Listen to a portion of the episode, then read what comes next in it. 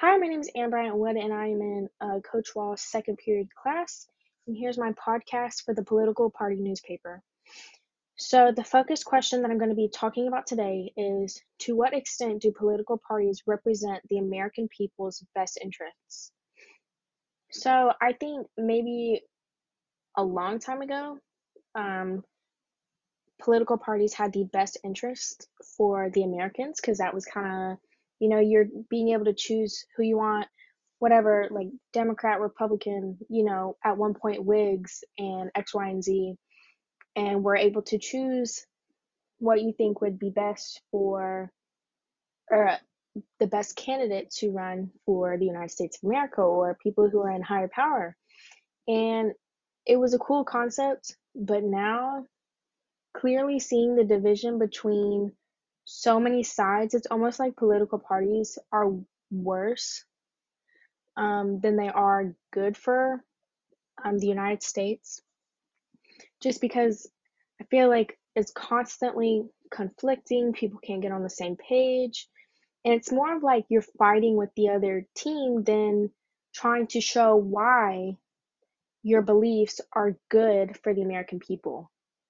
Um, again, like I said, if people who ran for president, like no matter what side, Republican, Democrat, um, Libertarians, or the Green Party, if they had the best interests, they would not be constantly bickering back and forth with other sides, like other political views, because it's like they're just arguing with people. They're not.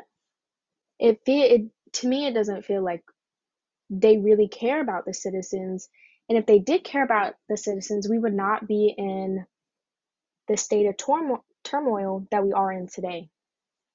Um, I feel like the American the Americans' interest is not put first. I feel like there's also stuff behind the scenes, stuff that is good and easy for money, um, and not solely for the discrimination being put in the United States right now. You know, if political parties had what was in their best interest, we would not have had segregation. We would not have had, and if we did, you know, it would have been fixed. It, you know, it should. First of all, it shouldn't have started. Period.